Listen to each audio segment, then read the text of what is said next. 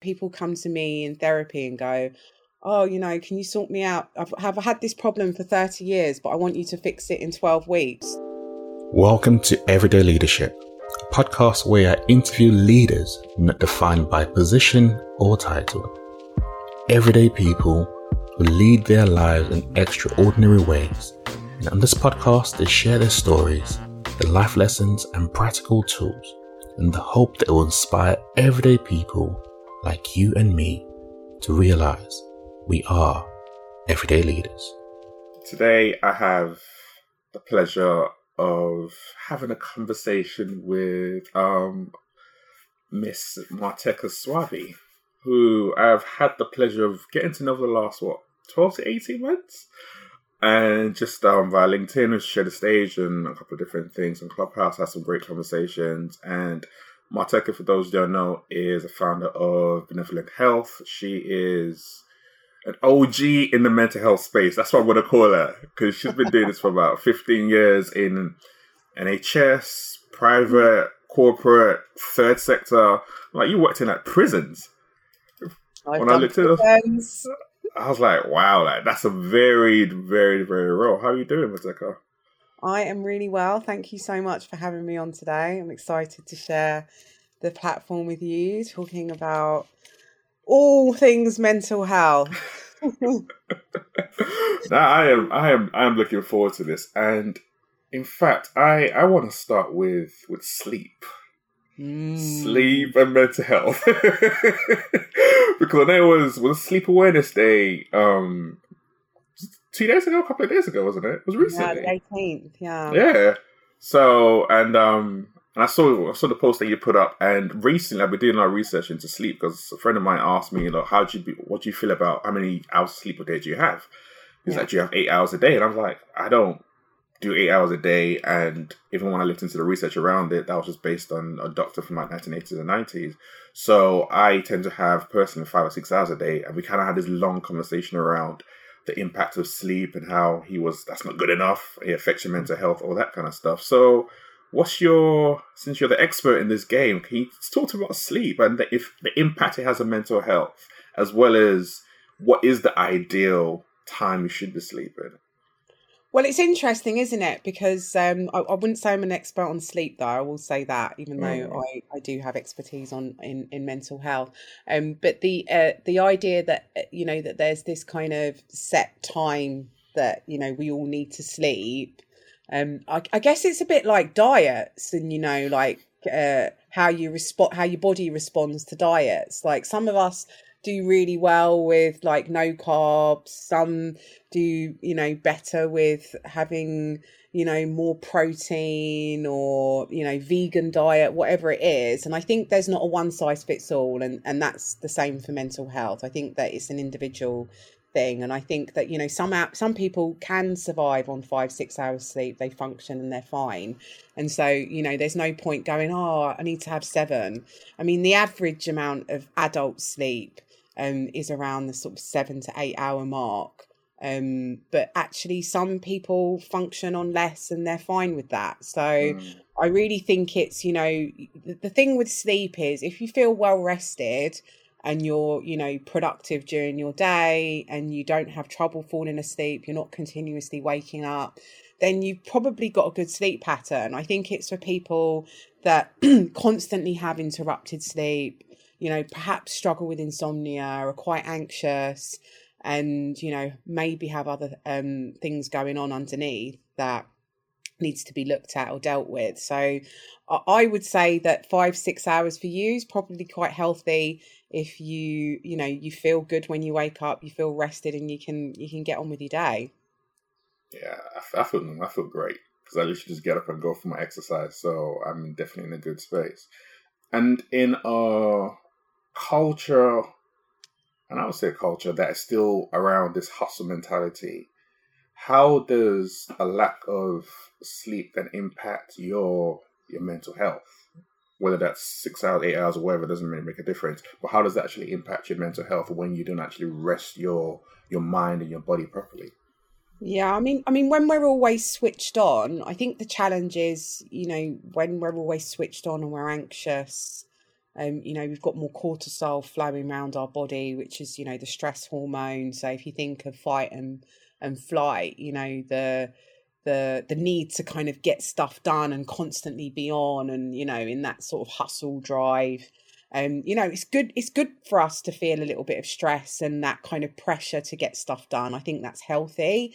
But when that's consistent and that's how you live, like every single day, you get out of balance and you know what starts to happen is that you have this cortisol that's in your body all the time and you know the adrenaline's flowing you kind of feel that fight flight phase all the time and you can't switch off. And so you know when it comes to resting or sleeping or winding down you just can't do it because you you, you know you've flooded your body with all these sort of adrenaline um, hormones. So I think it's good in short bursts to get us to take action. Um, but you know, if you live like that continuously, it's probably going to lead to some kind of fatigue or burnout um, and and feeling quite tired. And I think that you know, in the pandemic, one of the things that I hear a lot, particularly in the corporate space with increased workloads, increased pressure, is actually people are starting to feel this sort of fatigue and you know it's called lockdown fatigue. Um eh, but actually you know people are, are switched on too much. I think the blur between work and home you know where we've brought our work into our home lives and there's not that clear separation anymore. And also you know we're not using our annual leave. Like we're spending so much time much more time working. You know we don't have the commutes anymore instead of using that time perhaps to do something you know like exercise or something kind of to take care of our our well-being our mental health you know we're, we're switching on early doing emails um and and then you know we can't go on holiday at the moment so we're all stuck at home going, sick of going for walks. what can I do now? So, you know, it's it's all of this stuff that we, you know, are probably that's built into our usual day to day that we take for granted. You know, the idea of commuting to and from work and you listen to a podcast or you read a book or, you know, you I don't know, you just switch off, you sit in a, you know, your own thoughts for an hour or whatever you know that time helps us to unpack and unwind. And you know when you take that away and, you're just jumping from one task to another it can leave us feeling very very tired and fatigued. Yeah. And as, as you were talking i'm thinking so we've we've stripped away our i guess our daily routine in a sense and our routine has changed and not necessarily for the belt for the better i think it's definitely got worse, which we've seen with a lot of reports come out with people feeling the way that you've described and the mental health um going through the roof and getting worse and worse and worse during the pandemic period. But mm. then in a world where we are going to be effectively operating in a hybrid environment where it's going to be a combination of home and work, how do people let's start with the people first. How do people create new habits and new routines that ensure that they look after their mental health. And we can go into the corporate side next. Yeah. So I think for individuals, I think there's probably three key things that I would think about. And the first thing is like, you know, in terms of productivity, how you chunk up your day. And I think that, you know, we're in such a kind of distraction age, aren't we? Where we've got phone notifications going off all the time. We're on our emails. Like, you know we've got amazon deliveries that you know kids all these things kind of distracting our our our attention.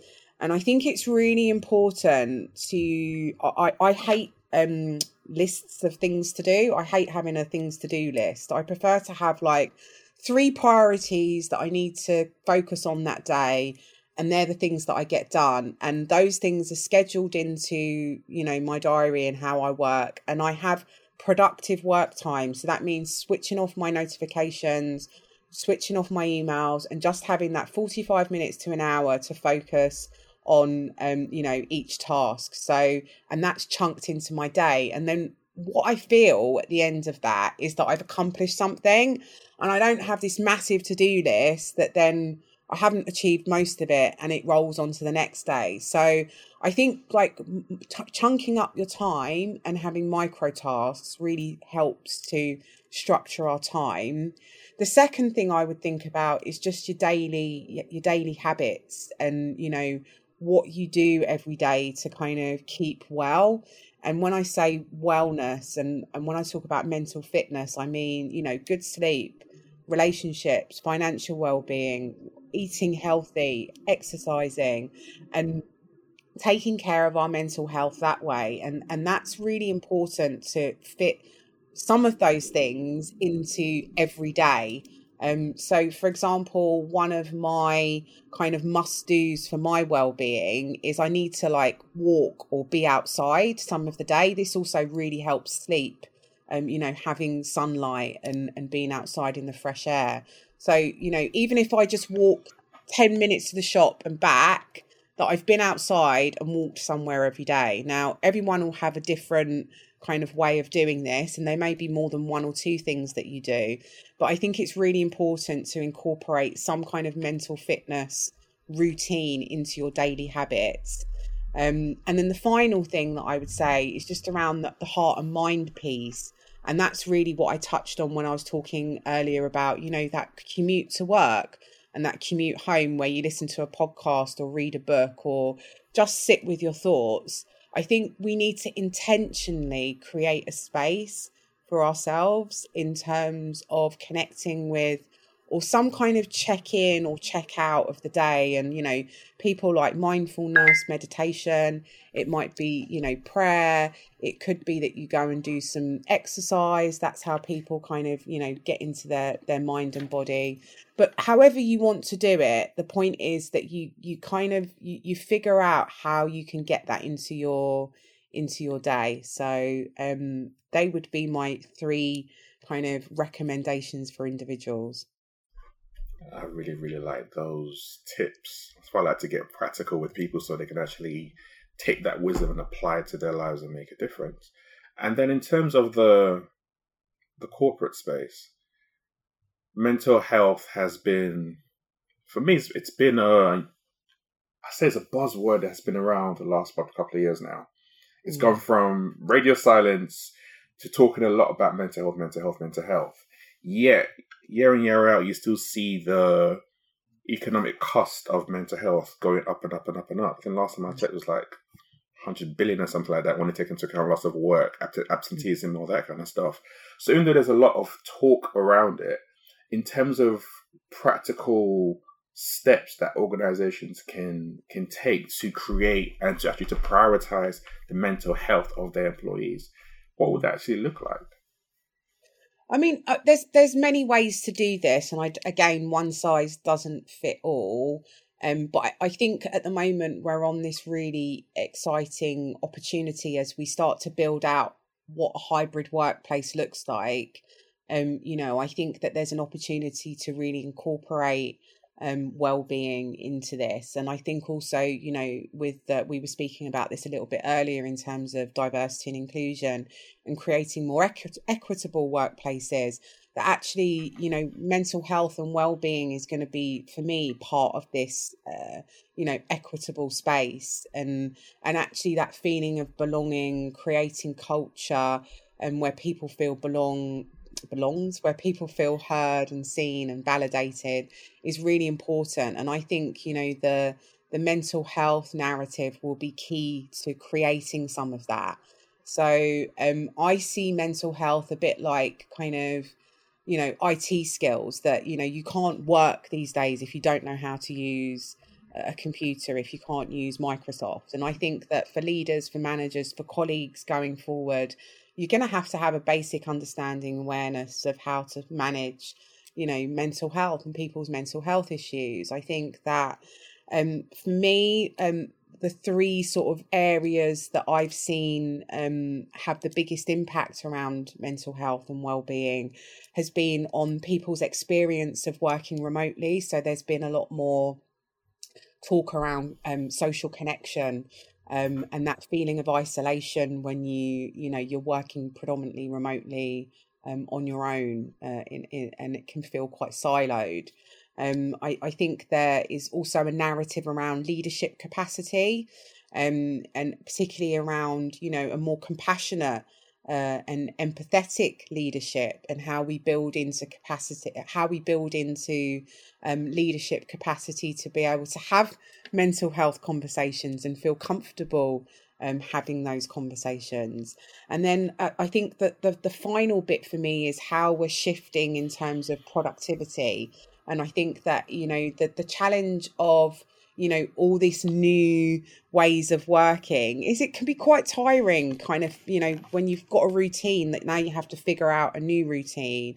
And i think what we've seen is definitely an increase in workload um, for, for many people particularly you know people that have competing agendas at home. So you know parents that have had to homeschool and do a full-time job has been extremely challenging um, during lockdown. And so I think kind of managing workload and thinking about mental health beyond stress, anxiety, depression, and much more into kind of flourishing and thriving and how we can create environments that are, you know, help people to be more productive is going to be a really key conversation, you know, as we build out happier and healthier hybrid workplaces.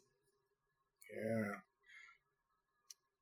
You talked on around the the link between um, great and inclusive, diverse, equitable workforces and mental health. Prior to last year and and Black Lives Matter, and when you compare that to now, have you seen an increase or a change in the demand from people from ethnic backgrounds relating to their mental health and more inquiries as or has that been just the same, or has there been what have you seen happen? Yeah, I mean, uh, so I still work in private practice uh, with patients who have, you know, mental health uh, issues, and I I definitely seen my workload shift. Um, definitely had way more inquiries. Um, majority of my client base are uh, black, Asian, from an ethnic minority, and so I, I, think that, you know, the, the demand has definitely increased. I think as we go forward, coming out of COVID, once we've kind of, you know, managed all the crisis stuff that's come out of this and having to force our way into changing, um, I, you know, that certainly from, you know, statistics that, you know, we're saying the next three to four years, we're going to see the impact on mental health. So we know that there's going to be an increased demand, um, and I, I, think we're seeing an increased demand across the board, not just from, um, you know, black BAME communities, however you want to to look at that. Um, uh, uh, but I think that the the challenge um, will be how we how we meet that demand and, and what that looks like, because the, the challenge that we've got as a nation and and other nations will have this as well is that we don't have enough qualified clinicians to to support this and to manage this. Um, and so we need to think about how we work differently. And, you know, there's been mental health first aiders and, you know, peer support networks. But I think, you know, in terms of cultural nuance and if we're particularly speaking to a black audience, I think we need to think about, you know, providing support, providing services, providing uh, training that is actually uh, culturally nuanced and increases our cultural com- competence because you know we're not the same and we do need to have i feel a, different approach to uh to, to support. And i think one of the biggest uh the one of the biggest reasons people come to see me and i ask them like okay what made you you know pick my profile and often it's because you're because you're a black therapist. There isn't many black therapists. And you know there's something about in organizations but also when we pick coaches when we pick therapists when we want to work with others that we want to work with people that look like us. And i think that's not um you know it's it's not considered particularly um in the corporate space. Certainly uh i i feel disappointed often um, that the, the narrative um, around mental health can be um, very, very Eurocentric and very focused on a specific um, way of doing things that doesn't, you know, that's not useful actually for all cultures. And and representation is important to be able to see people that look like you is important for inclusivity to you know for that sense of belonging um and so you know, I for for for myself for for the what I'm doing with benevolent health, for me it's always about you know opening up that narrative and you know providing a different narrative, a more diverse narrative, um, to contextualize um, issues that um, perhaps are not represented very well if you you know you don't have that cultural competence or understanding. And that doesn't mean that you have to be black necessarily to to work with black people. I don't think that. Um, but it's just about understanding that you know people have a different frame of reference. They have a different way of relating. They have a different culture. And it's just about being aware of that and understanding that. Yeah that's that's exactly why I asked you that that question actually, because when you think about um, um, black people, for example, from a cultural perspective, mental health is still a stigma subject. Mm. And then you now go that into work where it's like, okay, I've already got demands on my head of I need to the old nation of working twice as hard. I can't be seen as weak. I need to do this, this, this, this, this. If I mention my mental health, that mm. sets me back and I get looked at completely differently. Mm. And what I've seen in a lot of conversations I've had over the last um, six, six or nine months since all that happened last year has been actually a lot of people be like, no, actually, I need help with my mental health. And my work offers services, therefore, I want to tap into that. But they've also mentioned to me exactly what you just said right now is what they have found is when they've gone to look for people who can understand where they're coming from and the cultural references, they can't find a lot of them.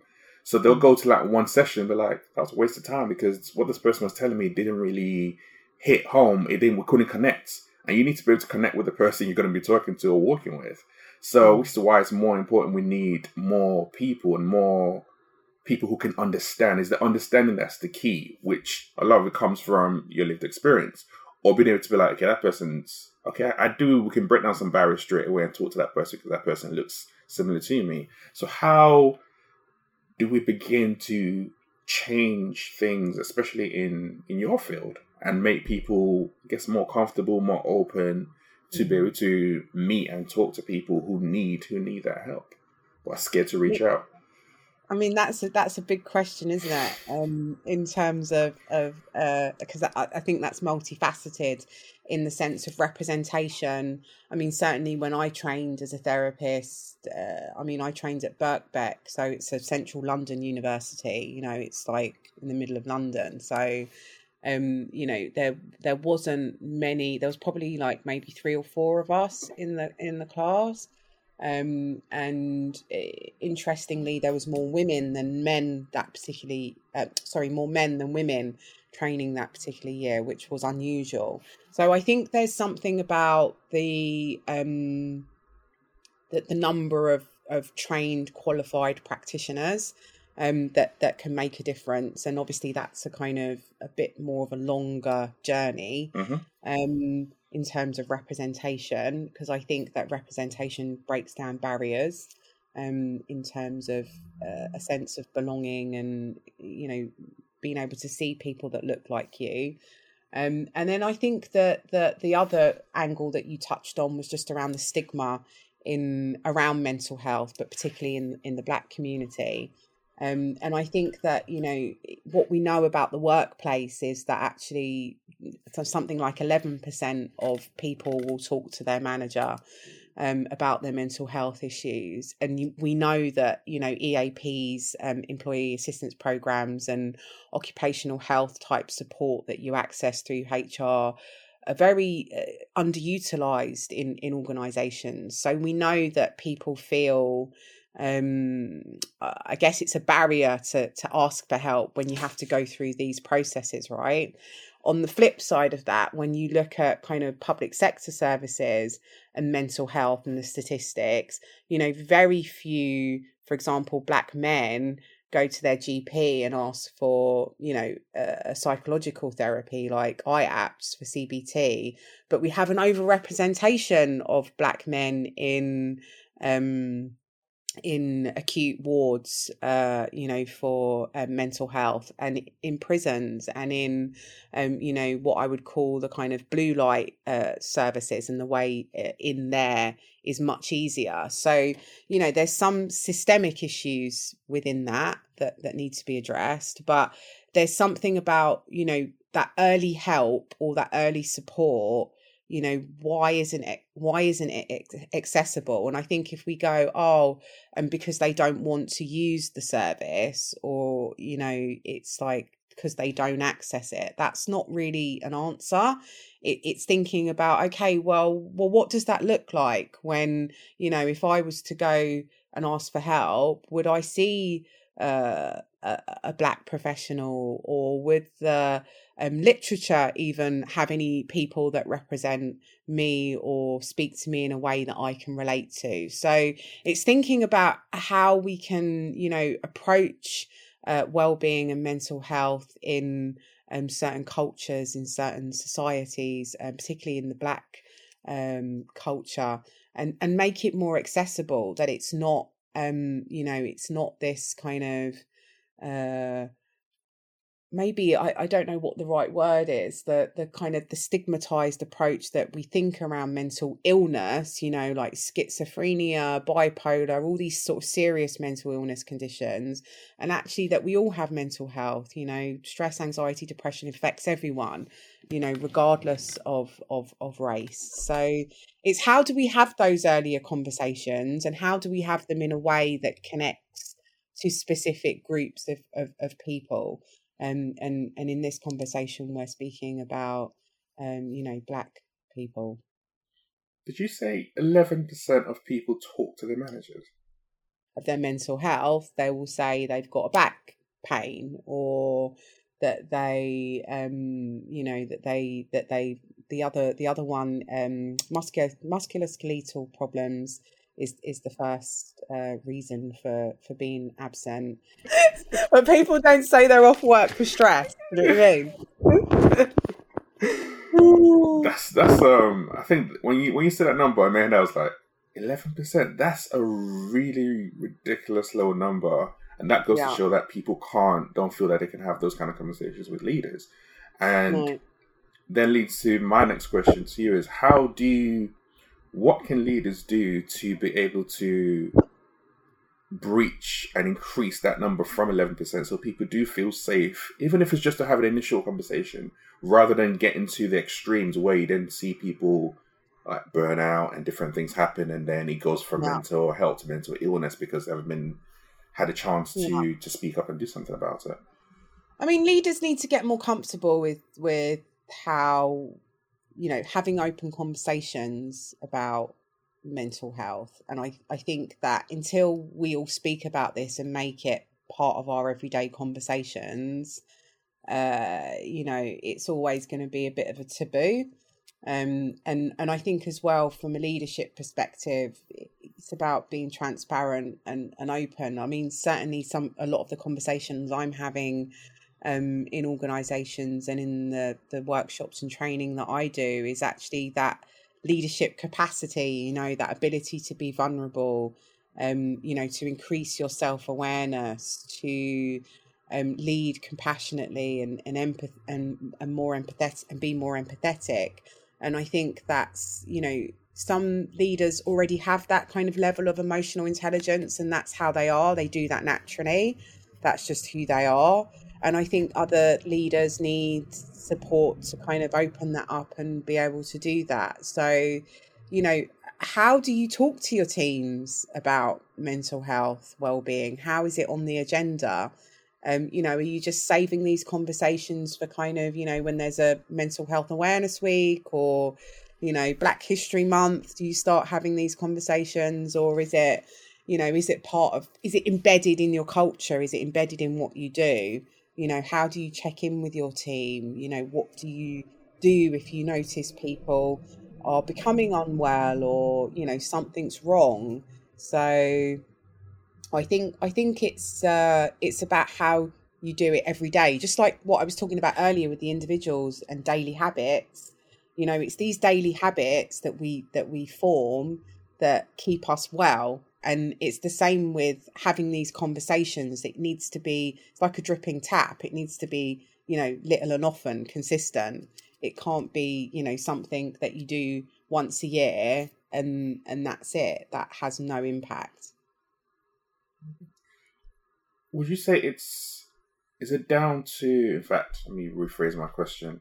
What are the signs that people can look for?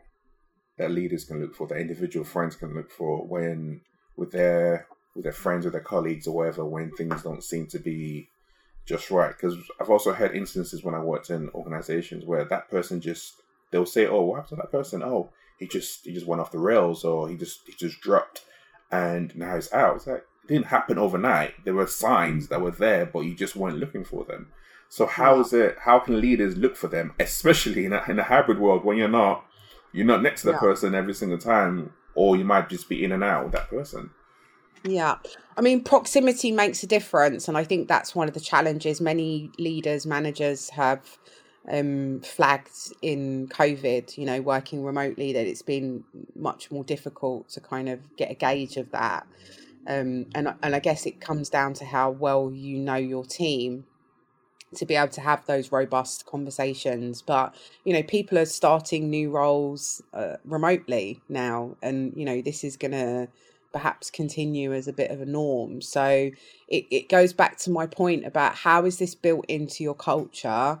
and how do you have regular check-ins around you know people's mental health people's well-being you know daily habits self-care routines sharing what you're doing how do you just make this part of every day um, and and don't get me wrong i think sometimes you know people are unwell and they are suffering with burnout or stress anxiety depression and they do need help um, as in you know professional treatment support, not just a, a line management in, uh, engagement. So I, I think that it's about you know how do I keep. I think that the emphasis has to be on how do I keep my team well, how do I keep them healthy, and not how do I support them when I they get really ill. Um, I think that's the, the, the kind of the wrong way of thinking uh, about it, and we have to, kind of switch that narrative. Um, the other thing I would say um, on that is just around our um, our sense of self and our own self awareness, and I think you know our ability to be emotionally vulnerable and share what we're struggling with in our own lives and our own faults, our own flaws, particularly as leaders, really opens up the door for people to say, I I'm struggling with that too, or this is what's going on for me. And you can have much more real and open conversations when people see that you're just as fallible as they are and that you're human. Um so, you know, how do you keep the conversations human um, is, is really key. Um, and in terms of like actual spotting early warning signs, I mean, you know, there are ob- obvious symptoms of stress, anxiety, depression, and, and often they overlap. Um, you know, as in, you know, people becoming, um, you know, more perhaps a little bit more volatile or more emotional, um, you know, or, you know, they're off sick because they're having frequent headaches or other um, health issues. Um, and, and these are all things to look out for, right? But it doesn't necessarily mean that somebody has a mental health issue. It doesn't mean that at all. Um, but I, I think that actually one that's really easy to look out for and people often overlook is presenteeism and um, and you know people spending more time at work uh, they're more time on their email, working out of hours, working weekends. Um, that's a much easier thing to be able to spot and have a conversation about and manage boundaries around than it is when people become unwell and they're not coming in. It's very, very, very helpful. And how would you define what leadership means to you? what leadership means to me. I mean, my experience as a leader and also being led, because I think there's something about good leaders are also good servants. Um, and you know, the the leaders that I've kind of learnt the most from and resonated with the most have been the ones that um I mean, I remember having this um she was my last boss actually. Um, I mean, I've been um, in in this business for four years now, but the last boss I had, um, she, she I remember her being very um, interested in in kind of my style of working, and actually, you know, she took the time to kind of get to know how I like to be communicated with. Um, you know what my style of working with was and how you know she could support that but also she told me about her expectations. So I, I felt really clear. Um, and and she was super approachable. Like if I was struggling with something, you know, she um always had time to talk to me about that. So for me, it's you know, leadership styles are interesting because I think that you know you can have a certain style and a way of being, but actually, if that doesn't get the best out of someone, then what's the point of it? So I think good leaders are a bit like chameleons. They can adapt to their environments and they can adapt to the people that they're working with. And I always, you know, as a leader myself, I always like to understand, you know, how can I get the best out of you? Like, what do you need from me?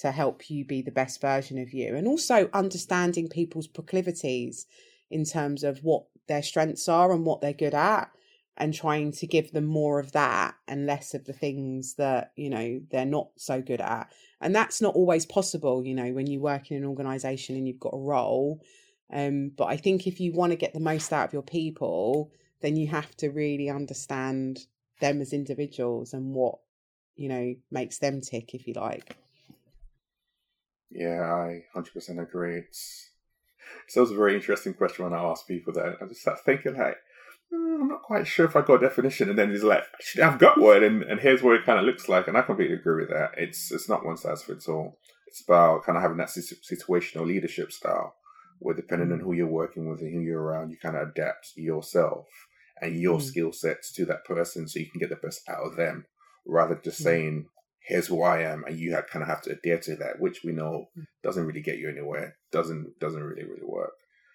And, I mean, um, sometimes that that's not possible as well. Like I think you know uh, people often forget when they work in an organisation. Obviously, the organisation has a um, has a purpose. It has you know you've got a, a, a role to play if you like, and so sometimes things aren't possible that you might want to do or that you feel is acceptable. And I don't think there's anything wrong with just being clear with people around, you know, the expectations and, you know, the boundaries of that. I, I think that's really helpful as well on the flip side to know kind of, you know, what is expected and and you know what your purpose is because otherwise you can feel like you're drifting or that it's a bit boundaryless and so I think it's also helpful to, you know, to as a as a leader to be clear about, you know, what's not possible and what you can't do. Um, because uh, I think that helps people to feel safe and contained. Actually. Yeah, definitely. Then the the more open and honest you can be around what you want and what you expect, but also being open to listen to the other person it helps that relationship grow. It's like getting to know someone, isn't it? The more you get to know someone, the more you understand how they work and their routines are, and therefore you don't end up clashing, but you actually work really, really well together because you've taken that time to understand each other. So it's like a two-way relationship rather than a one-way relationship. Hmm. Well, I mean, what you get at that cross, you know, that crossroads or that level of vulnerability, if you like, is the acceptance and the ability to challenge and you know that's what's important i think about particularly you know with diverse workplaces and diverse narratives is that it challenges the status quo doesn't it it challenges the way you do things it challenges the way you think because we all have our biases we all have our ways of doing things that we think are right um, you know, we all have our annoying habits that you know are, are unique to us. That um, you know that we that we come with. We're human, right? And so, um, and I think that's okay. I don't think you know we have to be these perfect beings. It's just like it's okay to get it wrong.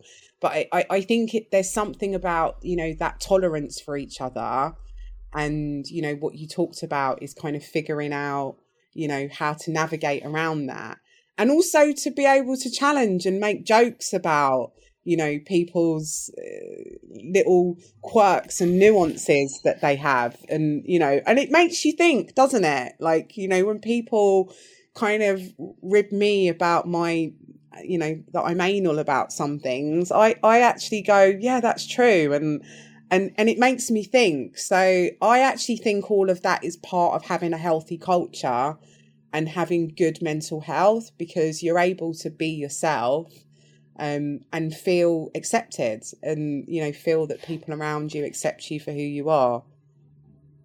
Have you always been a very a, a vulnerable and self-aware person? Is that something that were there key things that you've had to do personally to help you to develop that level that you currently have right now? I mean i i struggle massively with vulnerability. Hugely. I mean i i i um I, I really, you know, it's really been a journey for me. I, I mean, I've had like years of my own therapy um, to understand myself. I think that's one of the things that's given me the biggest area of self awareness. Um, is is my own personal therapy. I think you know, whenever you get into close relationship with anyone, um, you know, if you're married or living with someone or you know you have children i think that's another layer of kind of challenge to how you like to do things and having to compromise um, on you know your own uh, your own ways of being right? And i think in the workplace you know if you think of it like an extended family you know you've got all these personalities and all these different ways of kind of being and you know everyone's got their own stuff that they carry. So obviously, you come into work, you know, and you've got a role and you know you've got a task to do and you've got these boundaries that kind of set that out.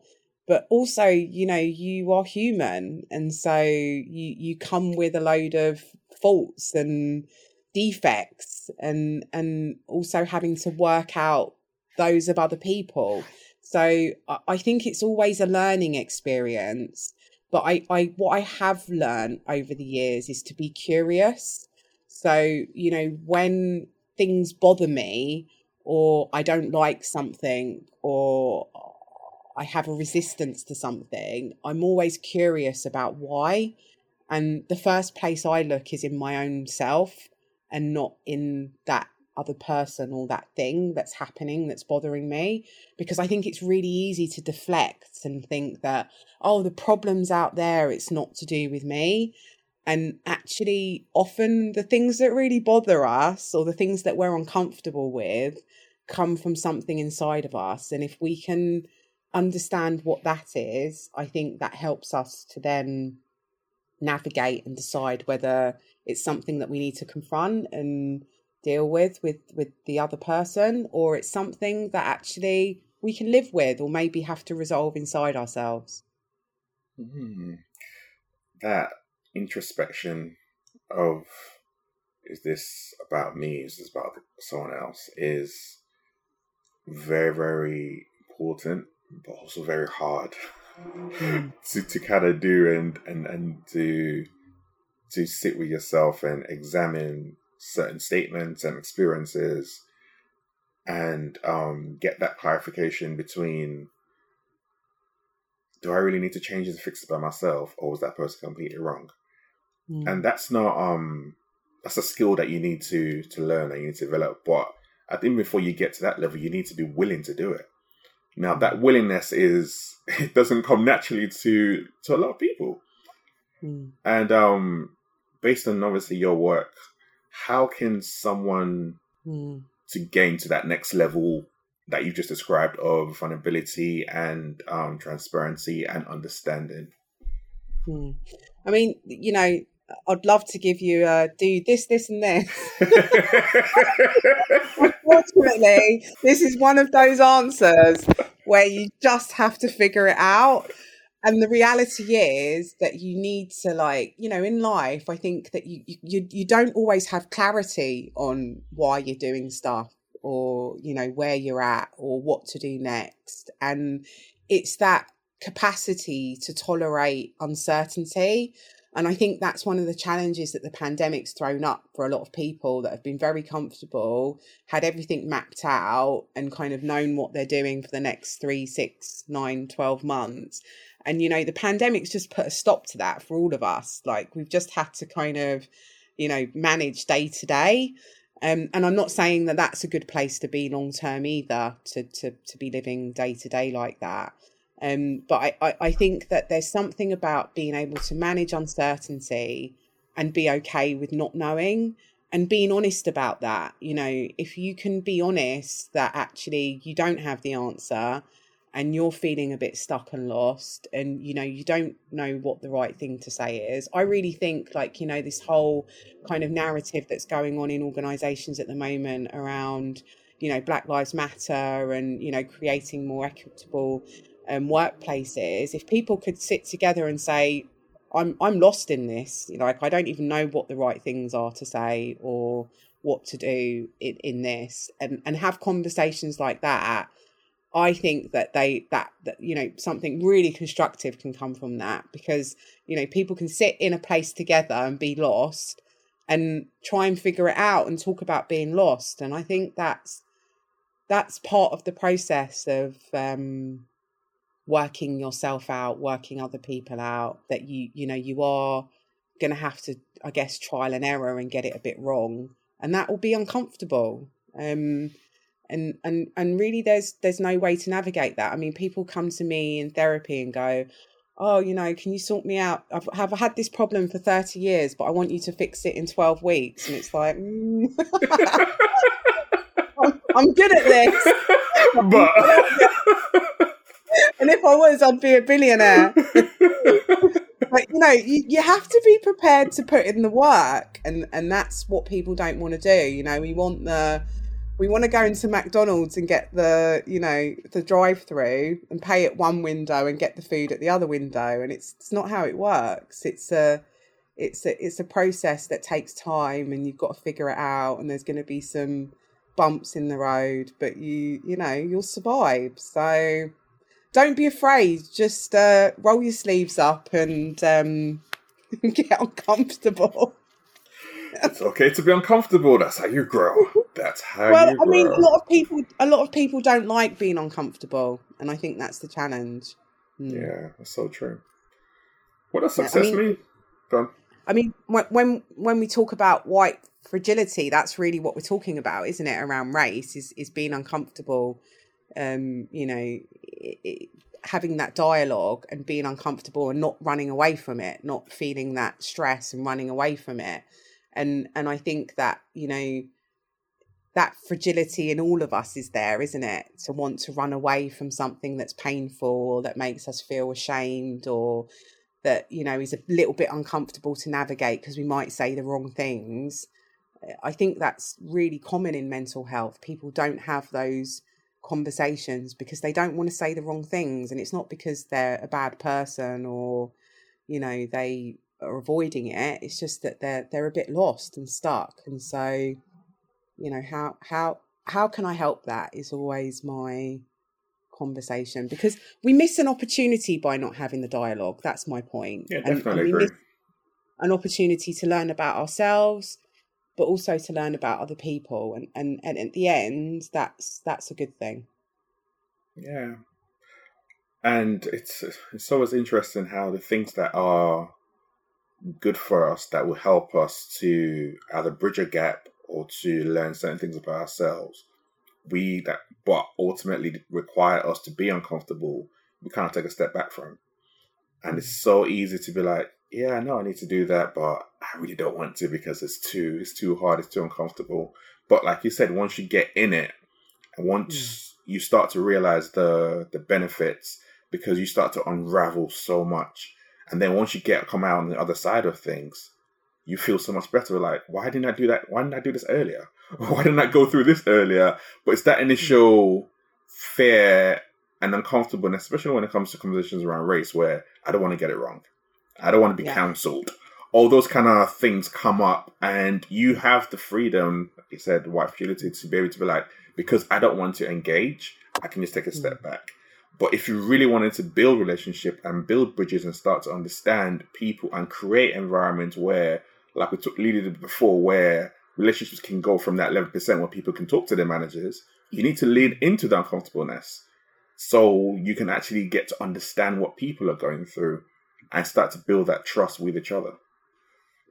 Yeah, I mean, um, I, have I've got to jump off in five minutes because I've got another thing. But um, I, I think I will. Um, I guess I'll I'll I'll end on on this just around um, around our our ability to kind of be a bit lost and and and be a bit stuck, and you know that's the the thing is if you don't do it you or, or you avoid it and you miss out on that opportunity of, of learning about self or other is that you find yourself in the sim- same situation again and again and again. So you find that it actually doesn't really go away um so you're actually not really solving anything you know it, it, it may seem easier to ignore it um, but really, it's just festering somewhere. So it's a bit of an illusion to think that by ignoring it, it's, you know, it doesn't have a life and it's not going to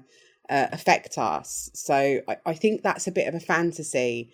Um, and often, you know, certainly with the patients I see um, in, in therapy, you know, often the things that they're struggling with the most have been issues that they've just put aside for years and years and years and years and years and not wanted to deal with. So I think for organisations that you know believe that kind of doing you know a, a one-off workshop in Black History Month or you know a, a one-off workshop on Mental Health Awareness Day is going to you know change kind of mental health or um, you know equality, diversity, inclusion in an organisation it's a fantasy. Like you know that that this has to be properly embedded in a structured way um, and and really personalized and tailored to you know the culture of the organizations and the individuals that are there if we really want to have change and impact. So you know my question always is that you know are we just kind of ticking the boxes and you know be seen to do the right thing have all these amazing charters with sort of no actions behind them? Uh, or are we actually really changing people's lives? Because i think coming out of covid building hybrid workplaces we've got a real opportunity to change and impact people's lives. And i think organizations that are taking this really seriously and leaders that really want to do something I believe in 10 years' time, maybe even sooner, these are going to be the thriving and flourishing organizations right? That the the organizations that people really want to work for that are queuing up to work for. And uh, and and the ones that don't do anything about this are just you know it's going to impact their bottom line. So i i really don't feel it's a choice in terms of you know I don't think we've got the comfort anymore to ignore these festering problems that we do have to, you know, get uncomfortable, and you know feel a bit of pain and and and work through it. So um my challenge to anyone listening is you know don't don't avoid the the tough stuff. It's it's uh it just keeps you stuck. And and I'm not just speaking to you as a as a leader or you know as a as a corporate but as an individual if you've got stuff in your life that keeps coming up again and again and again you know don't let that keep you stuck anymore it's time to you know to to look at it and, and deal with it and and move forward because you you'll win in the end from that i believe so yeah I'm gonna drop Ran my I'm, I'm, gonna drop my my imaginary mic there and just just let it all go because that's a brilliant way to absolutely finish on this because I can't I hmm. can't I can't add to that. So thank you very very much for coming on and having this conversation. It's been it's been an absolute absolute pleasure. Where can um, people find out more about you, by your organization, about what you do? Yep. So I'm on LinkedIn, Marteka Swaby. You can follow me there. Um, my organisation is Benevolent Health, www.benevolenthealth.co.uk.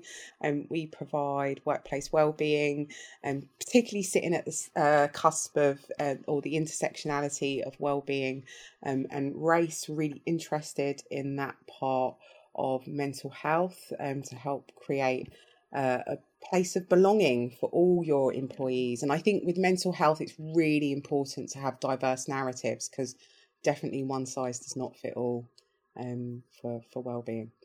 Yeah, all Marteka's information will be on in the show notes and definitely check her out, especially content on LinkedIn. So, so, so much fire, so much information, so valuable as well. And it's for free. So make sure you definitely do that. Thank you. Everyday Leadership. Thank you for listening to this episode of Everyday Leadership. You can check out the show notes on www.mindsetshift.co.uk forward slash podcast, where you can find out more about my guests and how you can contact them. You can listen to old episodes, or if you have a question about this episode or any other episodes, you can just press a button and ask me that question, and I'll answer it on the next episode. Don't forget to subscribe, comment, share this podcast with someone else. We'll see you next time on Everyday Leadership.